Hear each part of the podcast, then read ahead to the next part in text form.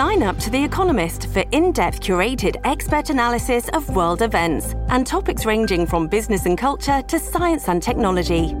You'll get the weekly digital edition, online only articles, curated newsletters on politics, the markets, science, culture, and China, and full access to The Economist Podcast Plus. The Economist is independent journalism for independent thinking. Go to economist.com and get your first month free. This episode is brought to you by Shopify. Do you have a point of sale system you can trust, or is it a real POS? You need Shopify for retail. From accepting payments to managing inventory, Shopify POS has everything you need to sell in person. Go to shopify.com slash system, all lowercase, to take your retail business to the next level today. That's shopify.com slash system. Welcome to the New Books Network. Hello, and welcome back to New Books in Law, a channel on the New Books Network. I'm Jane Richards, and today I'm speaking with John- Professor Jonathan Herring about his latest book, Law and the Relational Self, which was published by Cambridge University Press in 2020. Now, Jonathan Herring is a fellow in law at Exeter College and a professor of law in the law faculty at the University of Oxford. He's written on family law, medical law, criminal law, and legal issues surrounding care and old age. His books include Vulnerability, Childhood and the Law, Human Thriving in the Law, Medical Law and Ethics, Criminal Law, and Family Law.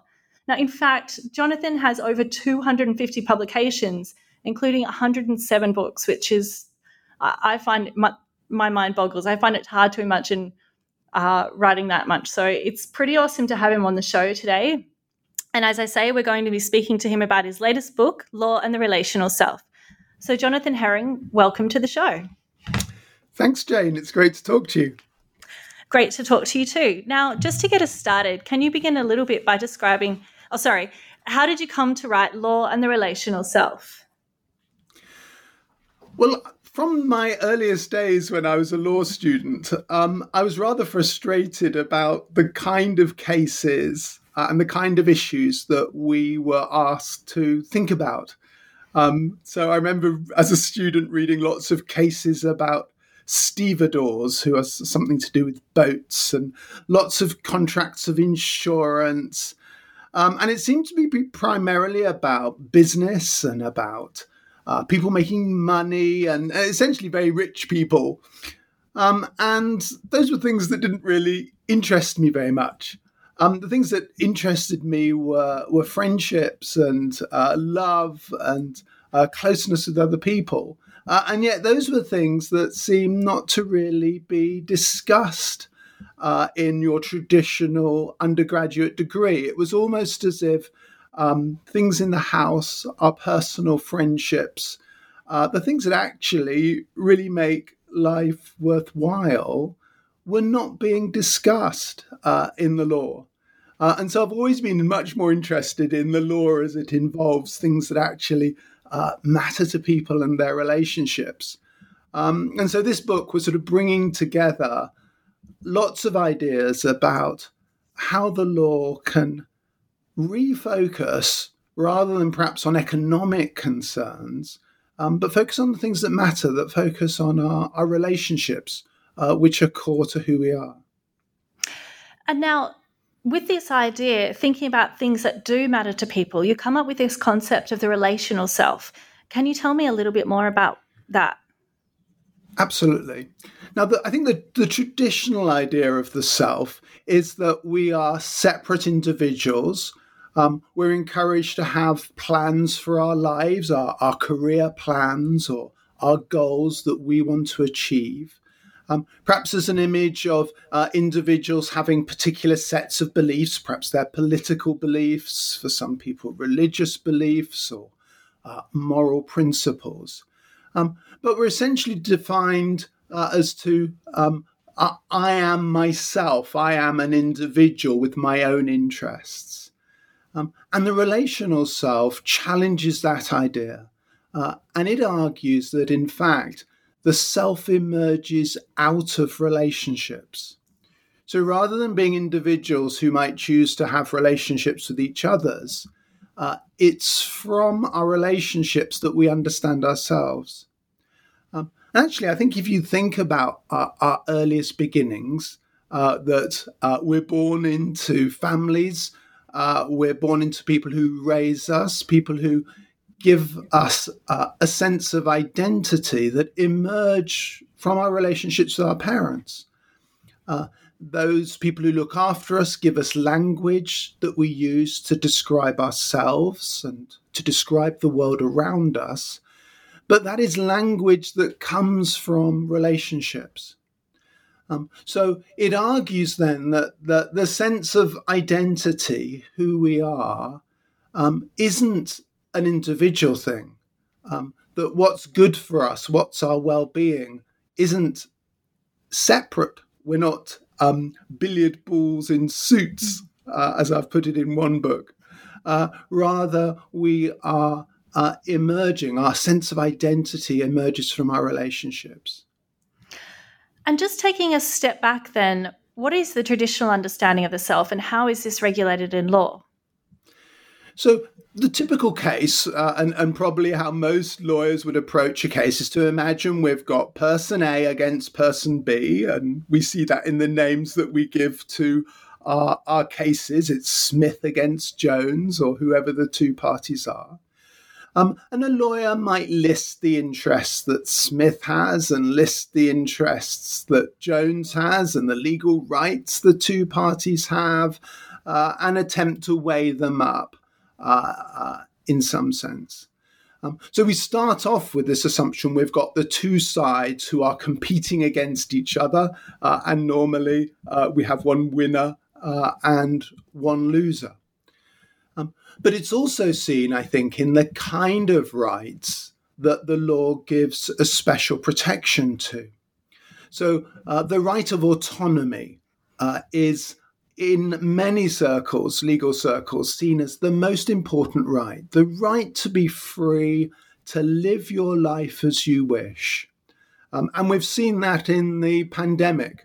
Uh, that we should be free to behave as we wish unless there's a really good reason uh, to interfere with uh, our freedom. And so governments are called upon to explain that.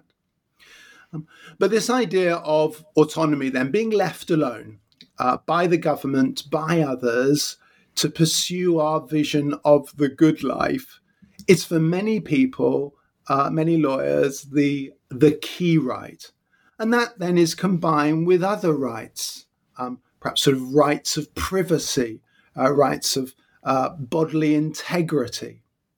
But all of these rights are seen as the right to be left alone, uh, not to be interfered with, so that the individual self uh, is uh, protected. Um, but that's where I think the law is is so misguided, because that kind of understanding, that kind of vision of rights and interests, uh, doesn't place any value or understanding on our relationships.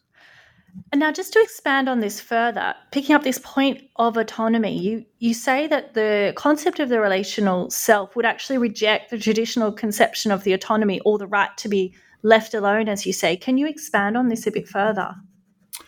Yeah, so I think there are two ways in which the relational self would challenge autonomy. Um, the first is how we decide whether somebody is able to exercise autonomy. So, traditionally in medical law, uh, for example, if a doctor is deciding whether a patient has mental capacity, uh, is able to exercise autonomy, they will be assessed um, on their own. Uh, the doctor will interview them, try and work out do they understand the essential facts about their condition? Are they able to weigh up the different pieces of evidence uh, and reach their own decision? But those tests of capacity are almost all that individual based model. Um, whereas, in fact, I think the way we make decisions uh, is not on our own. Um, most of the traditional writings of autonomy, I think, imagine the ideal decision maker to be an academic philosopher sitting in their study in an ivory tower, weighing up and carefully thinking through the issues. Whereas I would argue actually real autonomy is found sitting down with some friends over a cup of tea uh, um, and chatting through issues. Um, and that's how actually we normally make important decisions. We talk them through with our friends and our family. So decision making isn't an isolated event, um, but is rather an event where someone, through discussion with others, uh, reaches a decision. So we should be assessing capacity, the ability to make a decision, not isolating an individual, just putting them in front of a doctor and saying, right, can this individual, have they got the intellectual skills to make the decision? But this person with their friends and family, will they be able to make a decision? And the second challenge is this idea that uh, our lives, um, we write our life stories. Our lives are ours, our decisions about what I do with my life. But in fact, there are very few decisions that we make that only affect us. Uh, the decisions we make affect those we are in relationships with. Uh, most important decisions I would make would affect my partner and my children, uh, and we have to make those those decisions together. So the idea of autonomy that you can write your life story just doesn't ring true for most people because their lives are intermingled and, and mixed up with the lives of other people. And I think this certainly comes through. Um, one of the key themes of the book uh, you write about is that you write an important aspect of relational autonomy is a recognition of the impact of patriarchal and other social forces on the decision making of women and men. However, it also shows the particular wrong of patriarchy, racism, disableism, etc., that it impacts on the social and relational context in which people make decisions and their understandings of themselves. So I think this sort of builds on the point that you've you've just sort of touched on. Now, this is theme of patriarchal oppression via the concept of the individual self was a really interesting theme that reoccurred throughout the book. Can you talk more about this? Yeah, that's a that's a great question, Jane. Um, m- my answer to the previous question was, of course, imagining uh, this gathering together with friends uh, and with those around you in a very positive light, hmm. uh, and of course, it can be for some some people. Um, but in that same way, those who are around us, social forces, can be a negative thing can actually, uh, the relation, relational context can be harmful.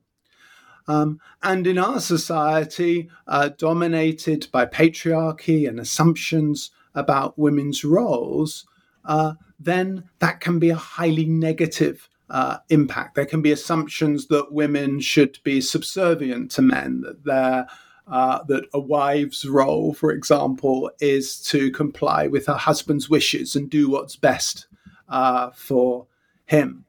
And so the relational and social context, uh, although on the one hand, providing the essential can provide the essential support we need where it's good, it can also be negative, uh, and oppressive, um, particularly in our society against women, uh, but other oppressed groups as well. And again, picking up on this, so one of the other oppressed groups that you write a lot about in the book um, are people with disabilities, and you talk about how the relational context can actually be harmful. Um, and so, sorry, uh, yeah, they're like it can be harmful. So you you write that um, the relational self can actually impact in breaking down stigma, bringing about equality, and in the recognition of the value of diversity for people with disabilities. So applying a rational uh, lens of analysis, how can we think about disability? Yeah. So that's that's right. I think the individual model of the self uh, proposes that we should be self-sufficient, we should be independent, um, and that's the goal that we should be aiming for. Uh, and disabled people, therefore, are presented as as lacking. Uh, that they need special accommodations, um, and that the ideal for a disabled person should be that they can reach self sufficiency, that that's the goal we should be reaching. Um, and I think there's a lot wrong with that.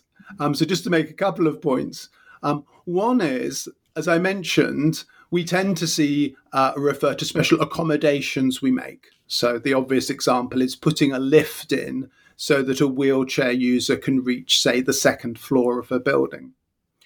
But what we overlook when we say that is actually no one can reach the second floor of a building about there being some kind of accommodation or facilitation. Um, some people may need stairs, uh, some people will need a lift, but we'll all need something if we need to get up to the second floor of a building. Um, and so we've arranged society so that we look at people with disabilities uh, and say, oh, they need special provision, without overlooking the fact that we all need um, special provision. Um, we're all dependent upon the state to provide us with all sorts of things like water and sewage and health. Um, none of us have this ideal of self sufficiency and independence that the individual model uh, is promoted on. Um, and I think seeing uh, independence as a goal means that impairments that disabled people have are seen as, as negative things or bad things. It's seen as a, a bad thing if you need someone to help you perform tasks. Um, whereas in fact, I think that's that's wrong. Uh, it's great for people to come together, to cooperate and work together. So this individual model works against both disabled people, but also society uh, at large in encouraging us to think we can be utterly self-sufficient and independent. And that sort of leads into the second chapter of your book, um, which is about law and the vulnerable self. Now, I know you've written, um, I think perhaps even a book on this idea of the vulnerable self. And it relates to the concept of the relational self in the sense that our mutual vulnerability makes us both dependent on each other and our relationships, and vice versa. You write then that the concept of the universal vulnerability is therefore integral to the claim of the relational self. Can you explain the concept of the vulnerable self and expand upon how it relates to the relational self? Sure. So, the idea of vulnerability as it's normally used is that we have particular groups in our society who we see as being vulnerable. So perhaps older people or children or disabled people um, are identified as being vulnerable and in need of special protection by the state. Um, and ideally, uh, interventions which help them to stop being uh, vulnerable. But what universal vulnerability claims is that, in fact, uh, we're all vulnerable. It's actually in the nature of our humanity to be vulnerable. And I think the pandemic has shown that to be uh, so true. Um, we like to imagine that we're in control of our bodies and that our bodies are, are like barriers uh, against the world. Um, but we've now learned that that is not correct, uh, that uh, we are all profoundly vulnerable. Um, that said, um, of course, we don't all experience vulnerability in the same way. Um, and that's because society has enabled some people, has privileged some people by giving them uh, more resources to overcome their vulnerability than other people. So the universal vulnerability claim is not that um, everyone experiences vulnerability in the same way. It's rather that everyone's nature is to be vulnerable. Um, but where we see some people as being uh, in uh, experiencing particular vulnerability, that's because uh, of the way society has allocated uh, resources.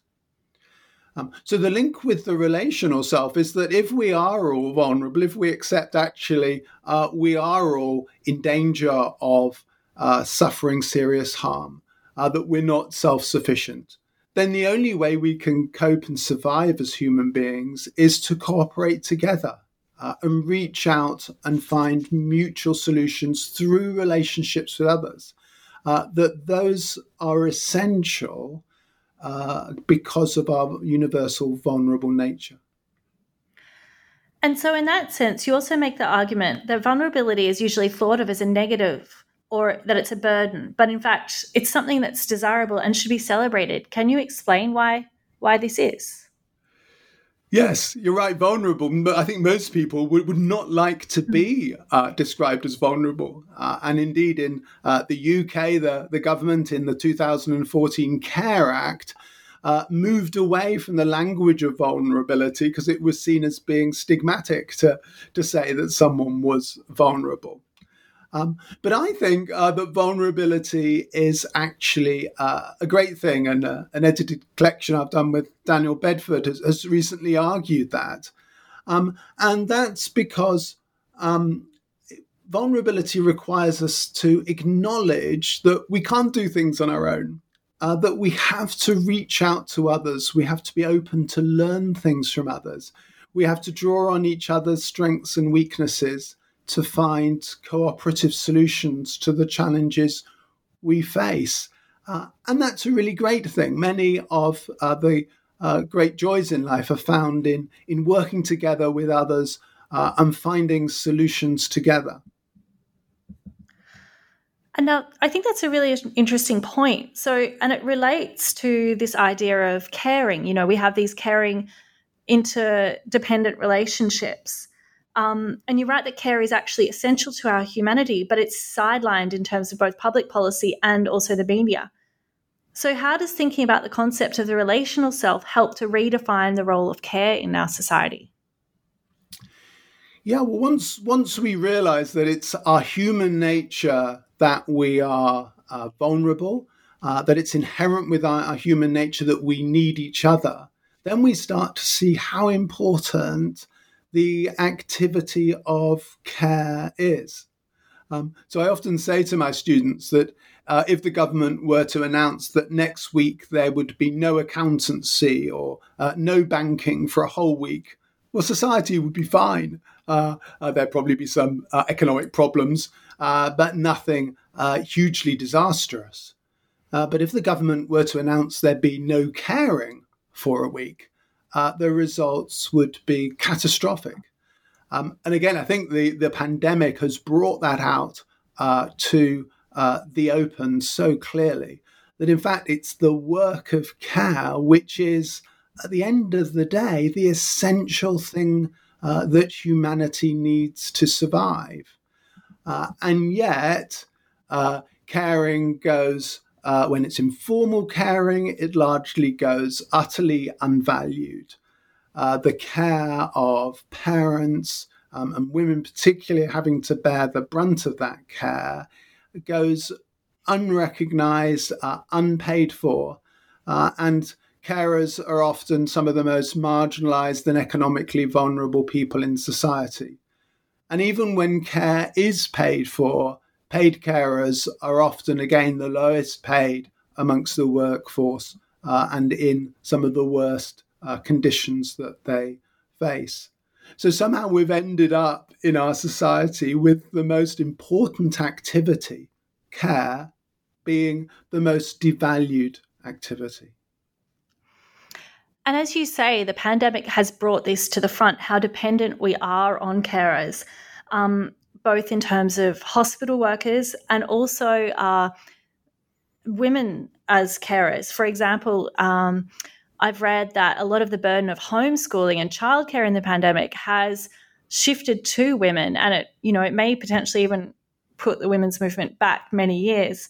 Um, so, can you explain what are the implication of care being women's work?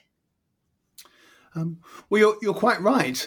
Uh, that society for many years has been based around an assumption that it's somehow natural uh, that uh, the mother undertakes uh, the bulk of the childcare, or if not the mother, other women uh, undertake the bulk of childcare, but also domestic work and house housework, cleaning the house, all of those kinds of activities. Um, and that has meant uh, for women, even those who are in employment, they have then this double bind of not only the work uh, that they're doing that they get paid for, but then all of the extra work inside the house. Um, and study after study has shown that although there is uh, an increasing change in attitudes, so that when men are asked how should childcare be divided or how should housework be divided, men will say, oh, it should be shared uh, equally uh, between men and women in a heterosexual uh, relationship. um, the practice is still lagging far, far behind that. Um, and we can see that with the uh, economic uh, vulnerability that, that women experience. Um, but it's also, I think, not just uh, an economic matter. Uh, it's uh, the work receiving no acknowledgement or value within society um, and the impact of that work uh, on employment being ignored.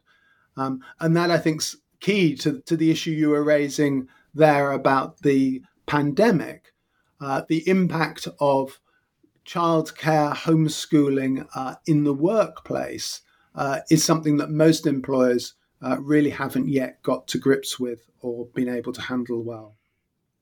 And so, then what do you think the implications would be of shifting from a concept of an individual autonomous self to a model of a relational self?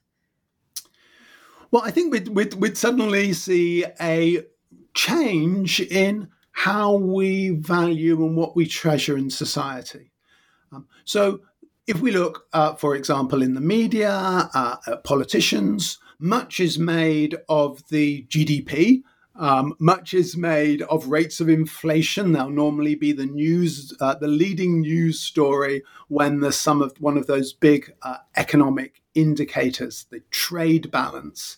Uh, those are the things that are often seen as being uh, key uh, those are mentioned by politicians as an example of a successful government. How well have they handled the economy? Um, I think it was uh, uh, Bill Clinton who said it was the it's the economy stupid, or at least one of the American uh, presidents who said that, who, who, thought the economy was the key thing.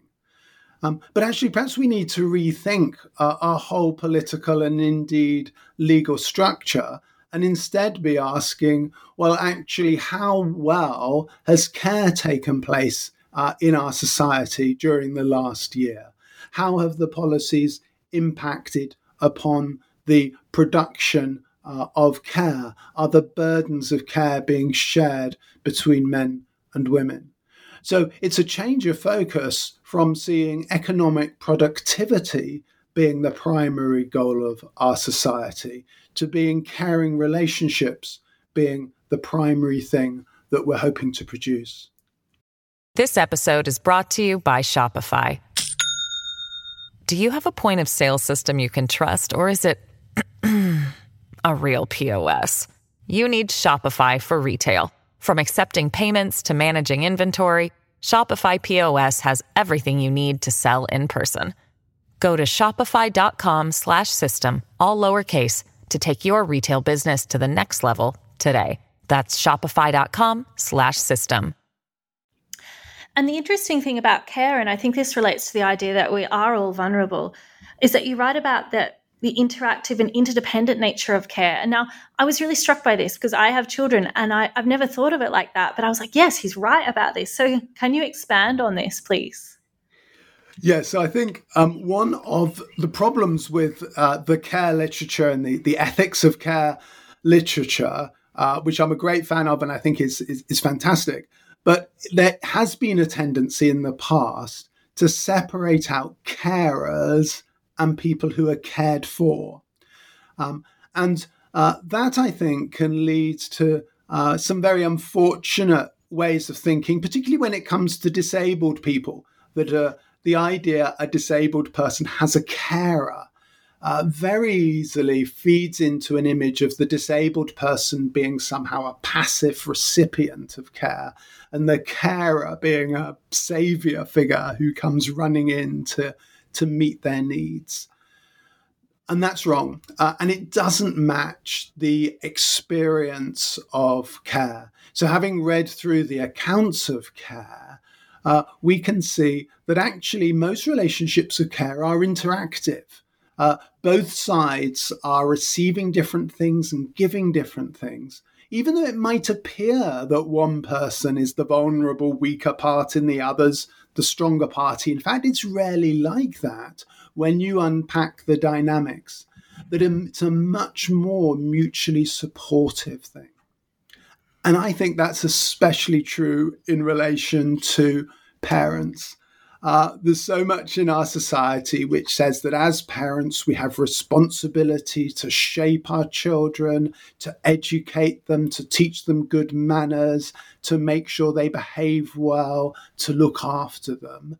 But that's all one way. That, that's imagining parenthood is a task, a service that the parents are doing to the child.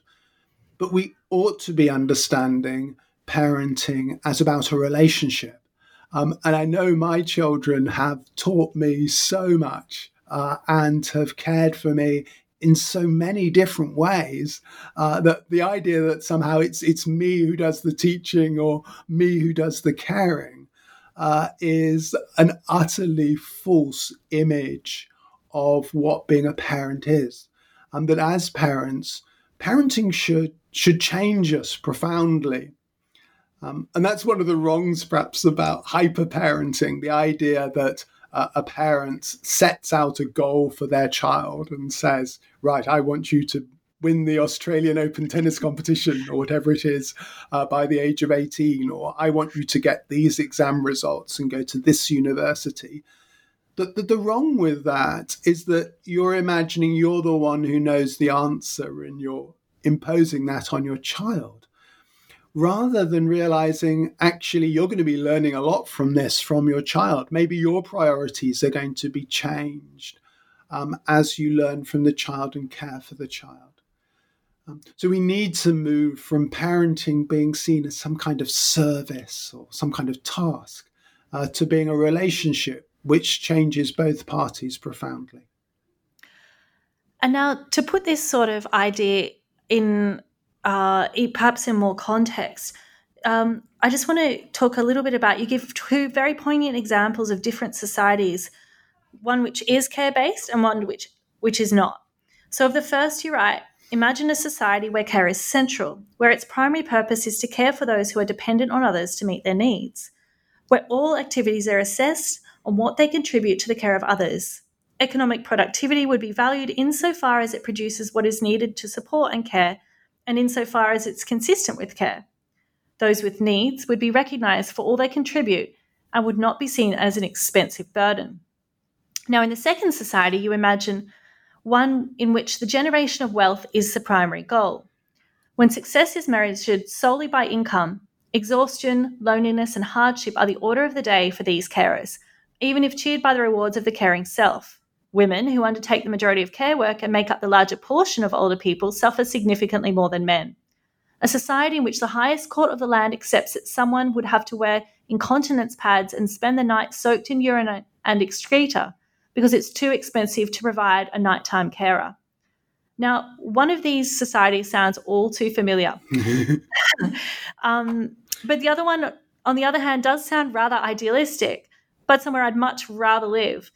So, I want to ask how realistic do you think it is that we could move towards a care focused society? And how do we do this? Um, okay, that's that, that's a great question, and, and, and I hope you're right. I hope me, most people would agree that the second society is is much the better one to be in. Um, and of course, it's it's hard to get there, and as it's it's, it's hard to break free from the assumptions that have embedded our society for so long that it's economic productivity, making money, being wealthy, having lots of things, having a big house, which are the number one goals uh, for people's lives. Um, but that's where perhaps I think that the pandemic uh, has given people time to rethink uh, about their lives, rethink um, is it right that I spend actually vast amounts of my time working for a company um, to uh, make themselves and me richer and, and, don't have time to spend with uh, my family? What's actually really important uh, in our lives? What really matters to us? Um, and I hope maybe it's a forlorn hope that that our society might learn through the pandemic that actually it is caring for others uh, spending time with those uh, we love, developing relationships, which actually is what gives life its true happiness and true meaning, uh, and that re um, reworking our society, rethinking our society, um, is the way ahead. Um, and so, just to give one example, rethinking about what does it mean to be a good employee. Um, maybe many companies assume that a good employee is one who works hours of overtime without asking for extra pay, uh, is actually uh, dedicated to making that company their number one priority. Um, and perhaps that's wrong. Perhaps that's not how we should see employees. That's not a healthy way for employees uh, to be. And trying to find ways we can find people can mix their uh, employment with their caring responsibilities, where it'll actually produce a better society uh, for everyone. And now, perhaps turning to what could be described as the opposite of this mutually caring society with uh, mutual recognized mutual vulnerability. Um, your next chapter is on law and the abused self.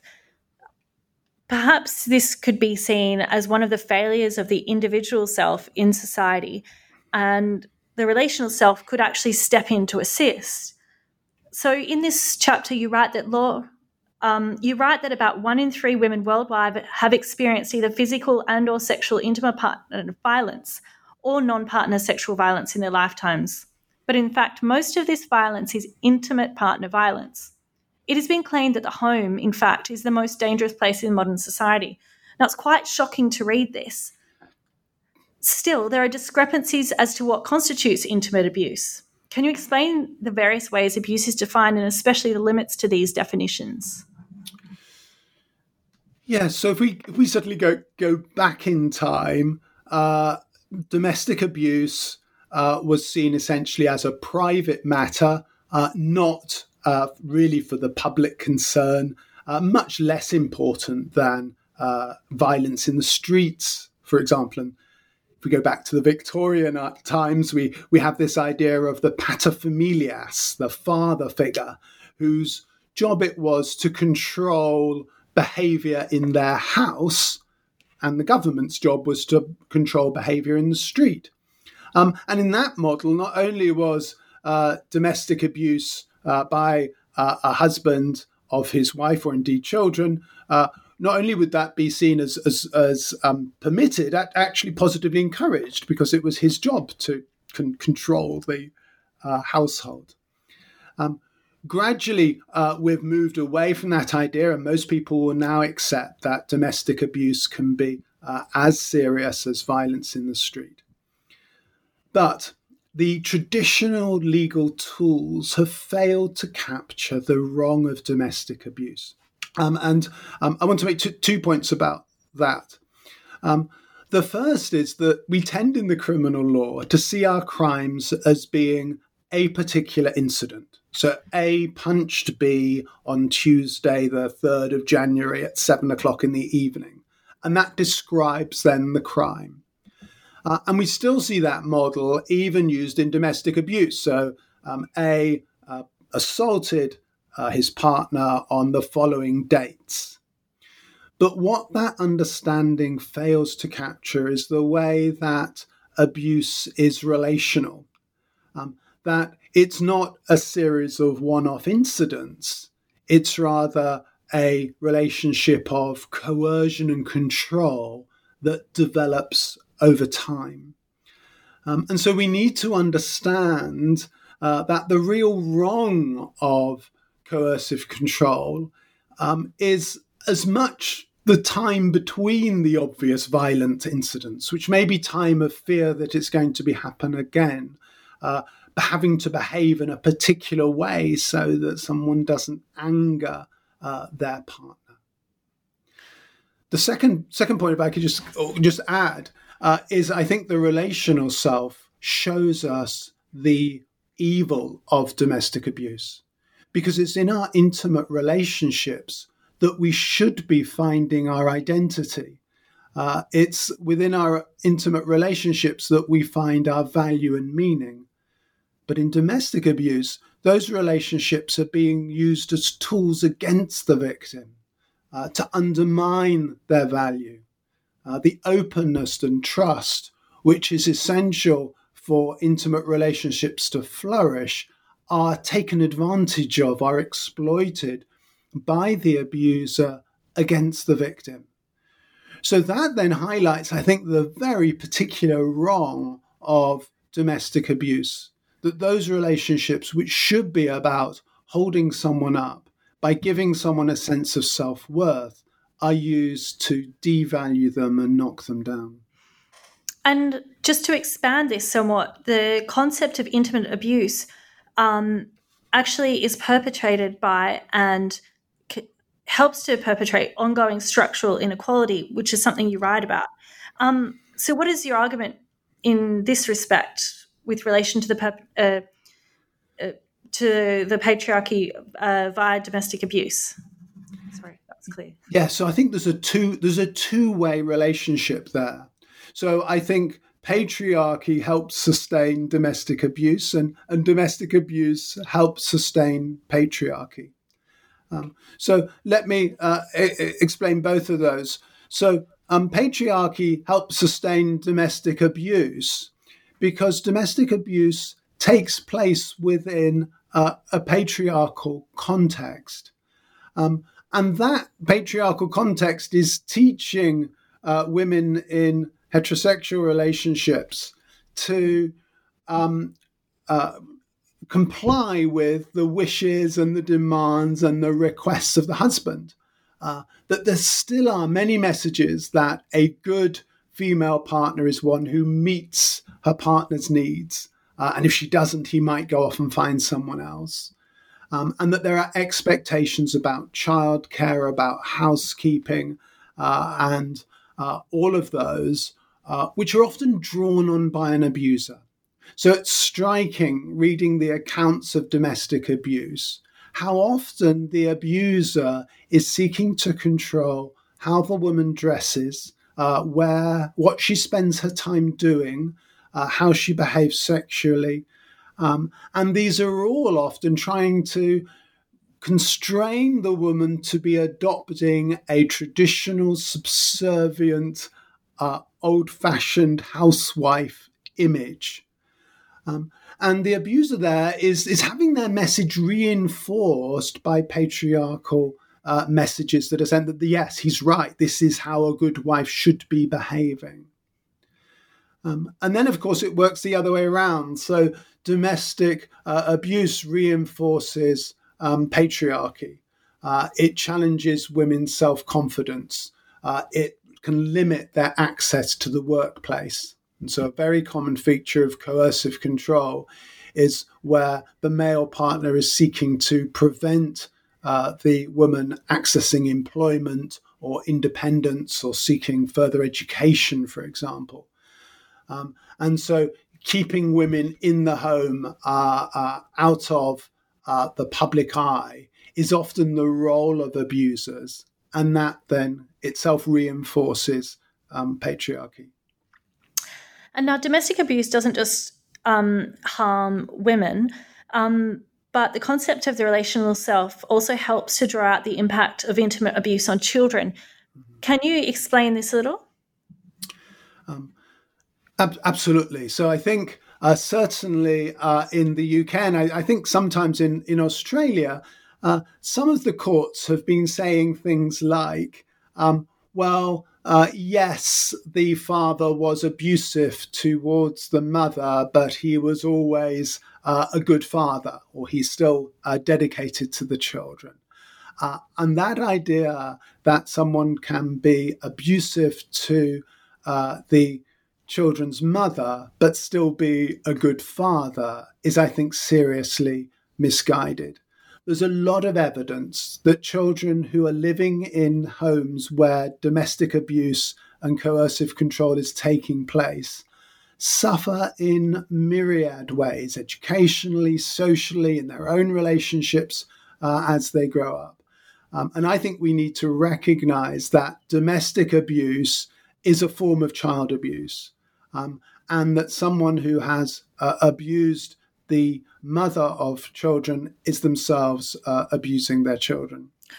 Thank you. Um, I want to turn next to the part about medical law and the relational self. So, what's the traditional understanding of the body and its ownership, and how would a relational understanding alter this? Yes, it's become very popular within uh, medical law and ethics uh, to argue that um, we can own our bodies. Uh, our bodies are our property, uh, that we can do with them what we want. Um, and so we see that, uh, first of all, with the great emphasis placed on autonomy, um, so uh, that only if I consent can things be done to my body um, but also in the idea of ownership of bodily material, uh, that my body uh, is mine. Um, now, I think, uh, uh and also, th- thirdly, uh, in, in, in, the concept of health, uh, that we understand health to be being disease free, that my body is healthy. Um, but all of those, I think, can be challenged by the idea of a relational self um, that although we like to think uh, our bodies are self contained, uh, in fact, uh, our bodies, as Shildrick puts it, are leaky, uh, that our bodies are constantly dependent upon other bodies, uh, that our bodies are interacting with other bodies. Um, sometimes, if I'm teaching and I want to make my students feel slightly queasy, uh, I point out that when they leave the lecture hall, uh, they'll be slightly less them uh, than they were when they arrive, and slightly more the other people around them. Um, and and that's because bits of us are falling off all the time. We're acquiring bits from other people, and of course, that's become uh, dangerously and worryingly true uh, in the pandemic. But but the idea of us being sort of self-contained, separated bodies doesn't recognize the way, in fact, our bodies interact with other bodies all the time and are dependent upon uh, other bodies. Uh, and so too with health, then. Uh, that health is not having a disease free body. And again, the, the pandemic has shown that health is a communal thing. Uh, health must be about living in a healthy society. Um, as we can see with the virus, it's it's it's no good being virus free if you're living in a community where uh, the virus uh, is rampant. So I think we need to rethink what it means to be healthy, away from a focus on health being an individual thing, health being having a healthy body, to trying to develop healthy societies, healthy communities, healthy relationships. And I think that's interesting. I mean, one of the things we've learned in the pandemic, you know, the importance of physical health and also mental health. And so, just turning now to the mind, and you did touch a bit on this earlier relating to the concept of autonomy and especially the autonomy of the mind and mental capacity. Uh, the concept of mental capacity plays a significant role in medical law. Now, currently in the UK, assessments of capacity and autonomy are based on an individualized assessment of capacity especially with relation to decision making capacity. And you, you did say like it's it's pretty artificial to do this. So as you know, the focus is whether an individual on their own can understand the relevant information, weigh it up, and make a decision. Now, in fact, there's many ways these kinds of assessments are artificial. As you mentioned, like we usually make decisions, you know, sitting around with a cup of tea with our friends. Um, the process of capacity assessments has been widely criticised, especially by scholars in the disability community. However, it is difficult to imagine a world absent capacity assessments in certain cases. Can you explain what a relational approach to capacity assessments might add? Yeah, so I, th- I, I think as, as I was talking earlier, it, it is about trying to find uh, ways of looking at communal decision making. So let, let me explain a little bit more what I have in mind. Um, so even under the traditional model, if you go and see the doctor, the doctor will normally diagnose your condition and give you the options.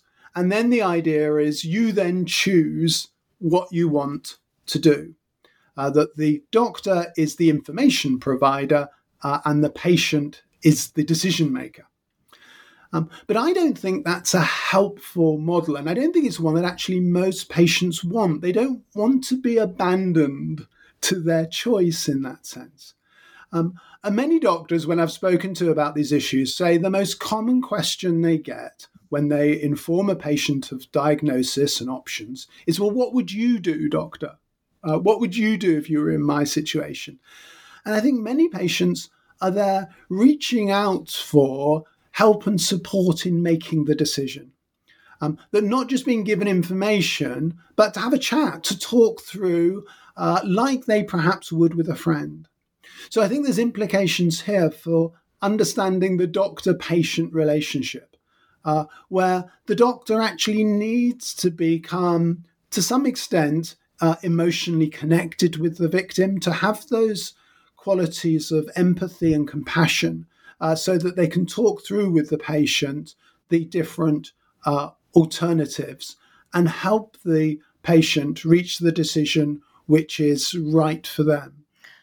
And so, then what would we do in really complex cases? For example, someone who seemingly has capacity but makes what is objectively perceived as really poor choices which may in some ways even be seen to conflict with their values. So I'm thinking of, for example, and it's a common example that's given, but someone with anorexia who says they don't want to eat, but also expresses a wish not to die. What should the law do in these situations, and how could capacity be regulated? Well, I, I, think the law, and I've, I've, got rather radical views on this, but I, I, I think the law has greatly overemphasized uh, this idea of autonomy that patients should get to make the decision uh, which um, they want to make, and we have to respect that decision. Um, and I think there's a number of problems there. First of all, I just think it's a myth that most of us have full mental capacity. Uh, there's plenty of evidence that most of us use uh, unconscious biases, uh, irrational thoughts, um, so, a good example is many studies have shown if you tell a patient uh, that an operation has a 90% success rate, patients will say yes. Uh, I agree to have the operation. If you tell them it's got a 10% failure rate, they'll say no. um, now, of course, that's the same piece of information, but just presented differently. But whether how you present it produces hugely differing rates of acceptance. Um, and we know with the literature on nudging, uh, uh, all of the literature on decision making, how people are easily swayed one way or another, uh, use irrational things uh, to uh, make decisions. So we like to think we're great decision makers. We like to think we're uh, rational and evidence based, but in fact, very few of us are. Um, and yet we've based our legal uh, structure around an assumption uh, that somebody with capacity uh, should be able, uh, we have to respect their decision. Um, a second example of that is we know many, many people, indeed many of the difficult cases, are not resolved by autonomy. So, your example of the patient with anorexia is a good one. The patient will say, Yes, I want to get better, but no, I don't want to have any more calorie intake. Um, and that kind of conflicted decision uh, is uh, true in most of the difficult cases. So, saying we should comply with the wishes of the patient uh, is there very, very difficult. We can't both make the patient better and not give them extra calories in the anorexia example. Um, or an example in the English courts recently, somebody uh, with learning difficulties wanting to have a child but not wanting to have the pain of labour. Um, well, we can't respect both of their wishes. You can't both have a child and not have uh, any of uh, the pain uh, of labour. And autonomy doesn't give us the answer to those kinds of cases. So I think the key to move ahead is to recognize that actually, when we talk about capacity, um, the law assumes this is a, an on or off thing. You've either got capacity or you haven't. What we need to do is recognize that actually autonomy comes on a scale. Um, there are some cases where somebody understands uh, a little bit of the information, but not all of it. Uh, they're able to think slightly rationally, but not completely. Uh, and then at the other end, there are people who understand a lot of the information, who are, who are uh, very rational, but most people are, are somewhere in between. Uh, that they've got a flawed understanding of the information uh, and a flawed reasoning process. Um, now, once we understand that autonomy uh, and capacity is on a scale, I think we can then weigh that up against the uh, harm that they're facing. So, if the decision is one which is about something really important, it may be a life or death decision, or a decision in which they are going to be left with uh, very serious impairments as a result. Well, their decision uh, that will lead to that consequence should only carry weight if it's an absolutely 100% strong uh, autonomous decision, uh, which it very rarely will be. Um, so we're weighing up, if you like, two halves of the of, of, a pair of scales. On the one hand, what's the outcome of this decision? Will, will it be a good decision uh, or not? Will it be harmful or not? And then how autonomous is the patient? And the more harm there is, the more strongly autonomous uh, the decision needs to be.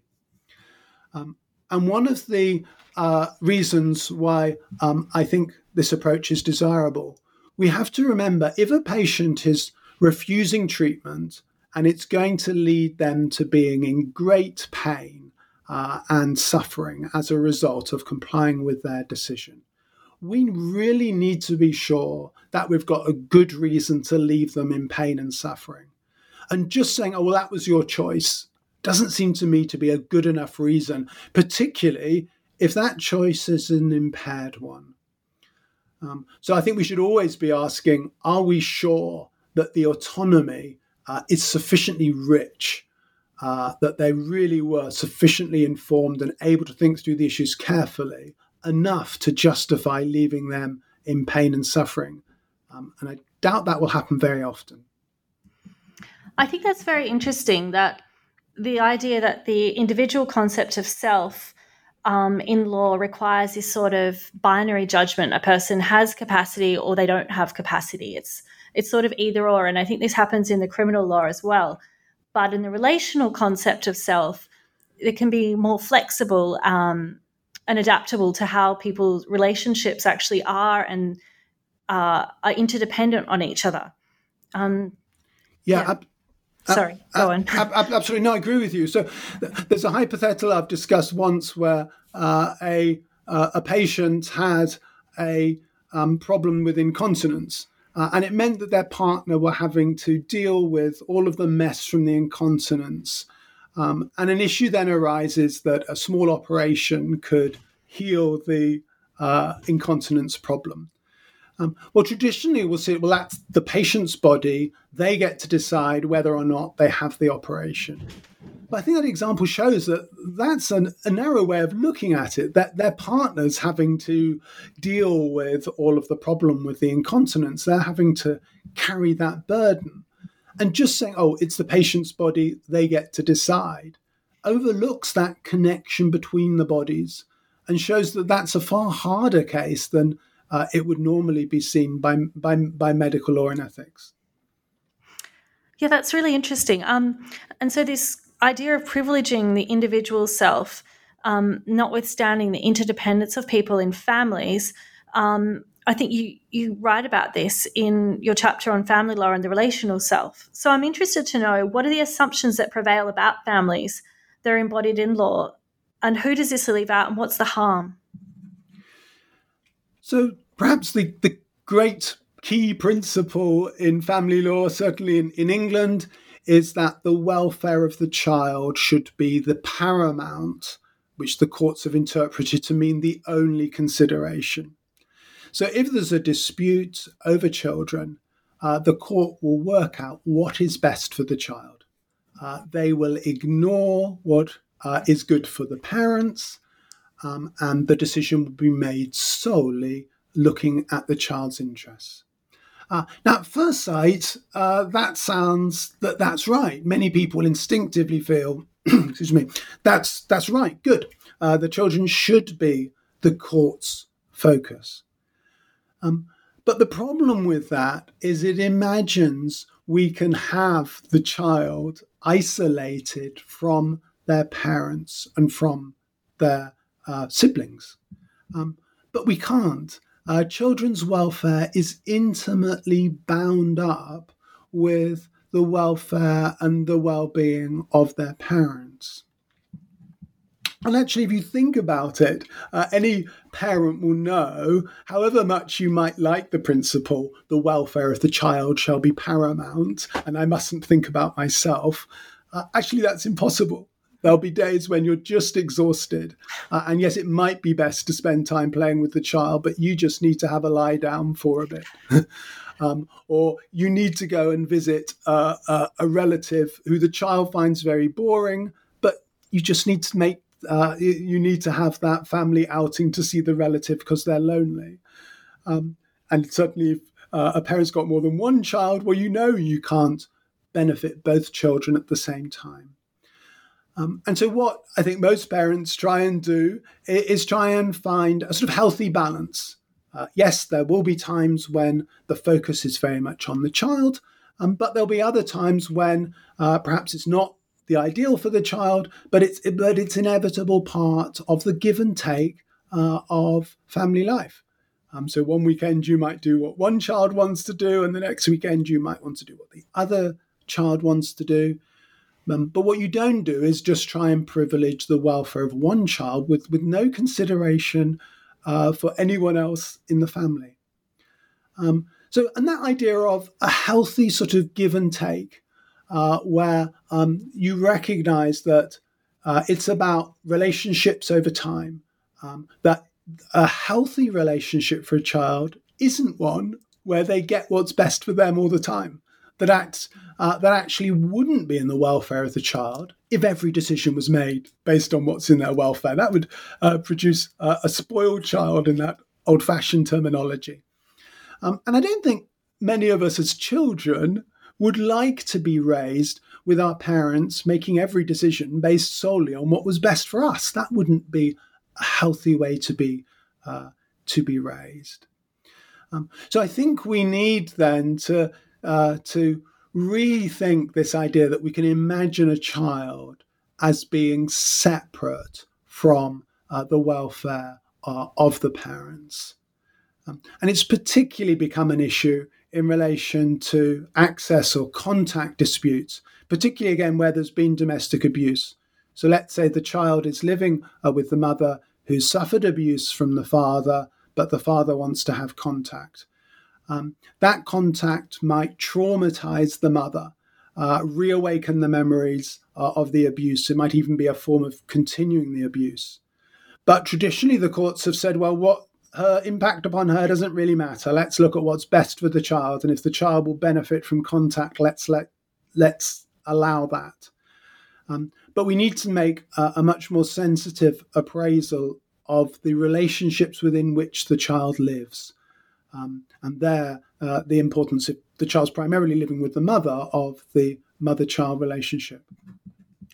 And I'm glad you brought up this topic of divorce um, because you do write about divorce, um, especially in the context of the unequal distribution of advantages and disadvantages in terms of economic gains and losses, which are the result of societies rewarding particular types of activities. Can you explain um, how this plays out in divorce? Yeah, so as we were saying earlier, the uh, majority of childcare uh, and domestic work uh, is undertaken by women, and that often impacts uh, upon their employment prospects, promotion prospects, and things like that. Um, also, for many couples, there's a choice to be made. Perhaps if one person is offered a job in another part of the country or something like that, uh, which might not be ideal in employment terms for their partner. So it's very common during the course of a uh, relationship for one person to have economically gained uh, and from another person to have been economically disadvantaged. And typically, it's the person who's engaged in childcare or care for other relatives who has lost out. So, one of the things the courts need to do uh, at the end of a relationship is to try and equalize uh, those advantages and disadvantages that the couple have suffered. Um, now, you might think the easy way of doing that is just to divide the assets equally in half. Um, but that overlooks the fact that one of the important gains that's often been made during a relationship uh, is uh, employability.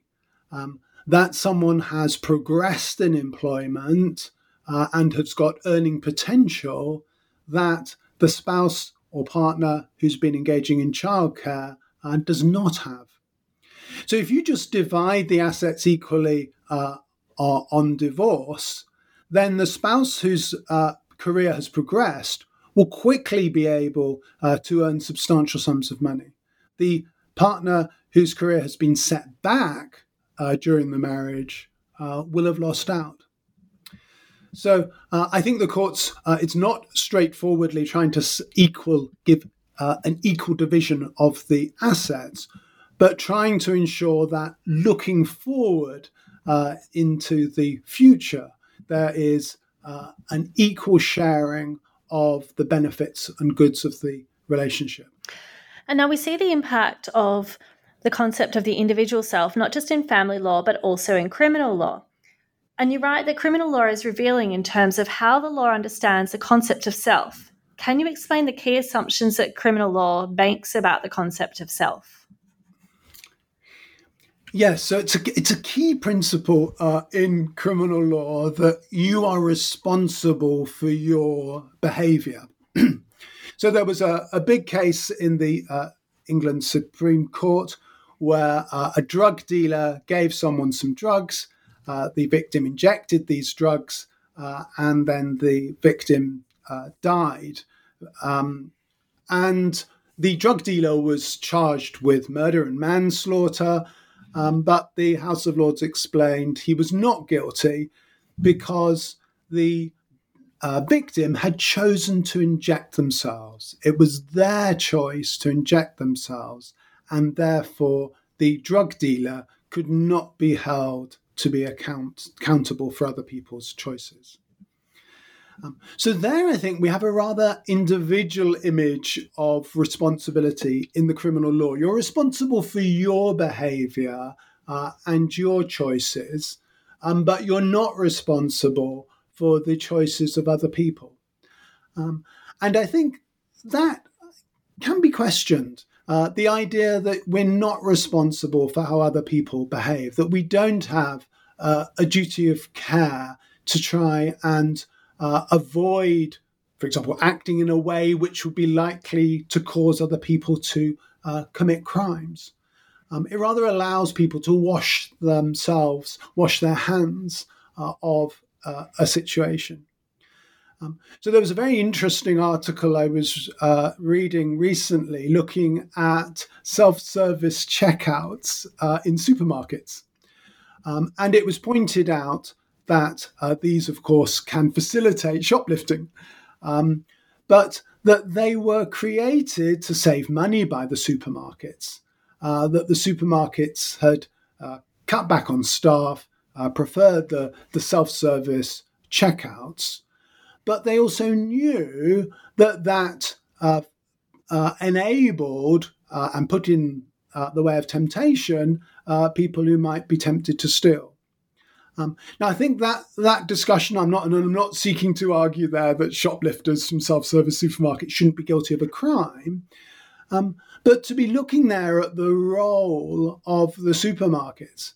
Um, and this, I think, it just raises the question that it's it's a rather crude tools we have in criminal law to say this person's guilty, this person's innocent, this person's the victim, this person's the defendant. Um, and those ideas of sort of responsibilities owed to owed to people, uh, uh, those nuances are often lost in the way the criminal law deals with cases. Yeah, some of the other really interesting examples um, on this you give are of marital rape and BDSM, and you make this argument that you know there's this limited notion of the individual self, and it doesn't fully recognize harm. Um, because of this sort of limiting of the concept of responsibility. Can you explain the limits further of recognizing harm via an individualistic concept of self and respect for these kinds of cases? Yeah, so I'll use the example of consent uh, in sexual offences. Um, so, so let me use uh, a case that came before the UK courts called Kirk, uh, and it was a man who came across a uh, young homeless woman who was very, very hungry, uh, and she asked him for money, uh, and he suggested that for uh, just a few pounds, he would give her a few pounds if she agreed to perform a sexual act on him. Um, and in fact, what he said to her was, he said, "Look, I'll give you a couple of minutes to think about it. Let me know what you decide." Uh, and came back, and she agreed that for three pounds or something like that, uh, she, would perform a sexual act for him. Um, now he was charged with uh, an offence, um, and uh, to many commentators, it was assumed that he would be not guilty. That she had chosen, the victim in this case, had chosen uh, to accept the money in return for the sexual act um, and that she therefore had uh, consented and was, if you like, sort of responsible for any harm that occurred. Um, and I think in a very welcome development, the court said no. Um, later cases have, have, very much muddied the impact of the decision, but I think it was an excellent decision. Um, that it said he knew, the defendant, the man in this case, knew that this woman was hungry, was desperate for money, uh, and although that she had, in one sense, consented, he had really taken advantage of the position that she was in. Uh, that this was not uh, performing the sexual act was not something that she she really wanted to do. Um, and it, uh, I think, you can develop from that case this sense of uh, responsibility. And I think this is the key point in sexual offences that we tend to ask in a sexual offence uh, did the victim consent or not? Uh, was there a yes or a no? Rather than asking, uh, had the defendant taken reasonable care to make sure that the victim was genuinely consenting? Had they given them the space and the time? Had they made sure that they knew the information they needed to know before consenting? Um, so, moving more to a responsibility model um, but particularly if someone's going to do something which is going to be harmful to the victim, like a sexual penetration or an act of violence in BDSM, it shouldn't be enough just to say, oh, well, they said yes, so I went ahead. Um, but rather, well, are you sure that yes was a sufficiently strong expression of their wishes to allow you to do what was harmful to them? Um, so we can see this, for example, with uh, in, uh, a victim of a sexual assault who's intoxicated. That the defendant will often say, "Oh well, they said yes, so I went ahead and had sex." Um, but I think we're entitled to say, "Well, you were doing an act, the sexual penetration, where if there wasn't proper consent, that would be a very serious harm." And if you're going to do a very serious harm to someone, you really need to make sure that there is proper full consent. And if you could see that the victim was drunk, what steps did you take to make sure they fully understood what was being proposed, that this really was their wish? Or did you just hear the word yes, which is what you wanted to hear, and go ahead? So I think there's an example of uh, using that idea of responsibility to others, acknowledging each other's vulnerabilities, uh, taking care for each other, rather than just proceeding on ahead uh, when there appears to be the answer that the defendant wants to hear. And so it seems to be an expanded concept of responsibility to others, not just a sense of a responsibility of the individual, um, which is currently limited in criminal law, but the relational self could actually expand that um, and bring about better outcomes, I think. Yeah, that's um, right. That's right. So, just to sum it all up, you write that this book has called for the reimagining of what law could be like if it took the concept of the relational self seriously. It would be a law which saw the sustenance, support, and reward for caring relationships as a central goal. It would be law which recognised that we cannot consider the rights and interests of individuals separately from each other, but needs to focus on enabling caring relationships to develop. A law which would recognise our deep universal vulnerability, requiring legal protections and state provisions and which recognise that powerful social forces mean that some people are very well provided for by the state and others are not. Do you have any further concluding thoughts on how or when to introduce the concept of the relational self and its comparative merits? Um, well, I hope that um, the pandemic has given us that chance to rethink what's really important in life. Um, and I think often when when facing death or facing uh, a disaster, that, that does give people the chance just to reflect back on actually what gives our life meaning, what gives our life value, what's really important to us. Um, and I think that when we do that, we see that actually at the end of the day, it's not making money or having lots of stuff. It's those relationships of love and care which are the things that are of the greatest value, are the most precious things that we have.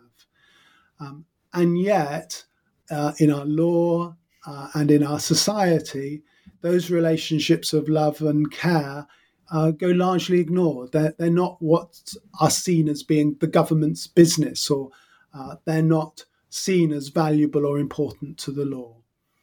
Uh, and I hope uh, that the reflection that many people are undertaking uh, as after the pandemic results in, in a society rethinking about what's really important and how we can have our focus on promoting relationships of love and care. It's certainly, and I hope also that it is one of the positive things to come out of this whole pandemic. Um, and perhaps it will be a path for action. Now, Jonathan, I've taken up a lot of your time, but just before you go, can you tell me about what you're working on now? Right. Well, my, my current project is, is, is a somewhat uh, depressing one, um, but it's looking at, at, at suicide prevention. Um, and I'm arguing that uh, we should recognize uh, a right to be prevented uh, from committing suicide. Um, a lot of the, the debate uh, around uh, assisted dying and euthanasia uh, has been dominated by the idea of giving people um, the, the right to have access to assisted dying of various forms. Uh, and, and in fact, I, I, accept there are, I think not many, but there are some cases where that is appropriate. But those debates have uh, dominated thinking uh, about end of life issues and have really obscured uh, the importance of suicide prevention. Uh, so, in this next book, uh, I want to promote the idea that there's actually a right to have suicide prevention in place. That certainly sounds very interesting and perhaps even controversial. So hopefully we can have you back and speak to you um, again about that book. That'd be lovely. Excellent. um, I'm Jade Richards, and I've been speaking with Jonathan Herring about one of his latest books, Law and the Relational Self. It was published by Cambridge University Press last year in 2020. Jonathan Herring, thank you for your time. Thank you very much, Jane.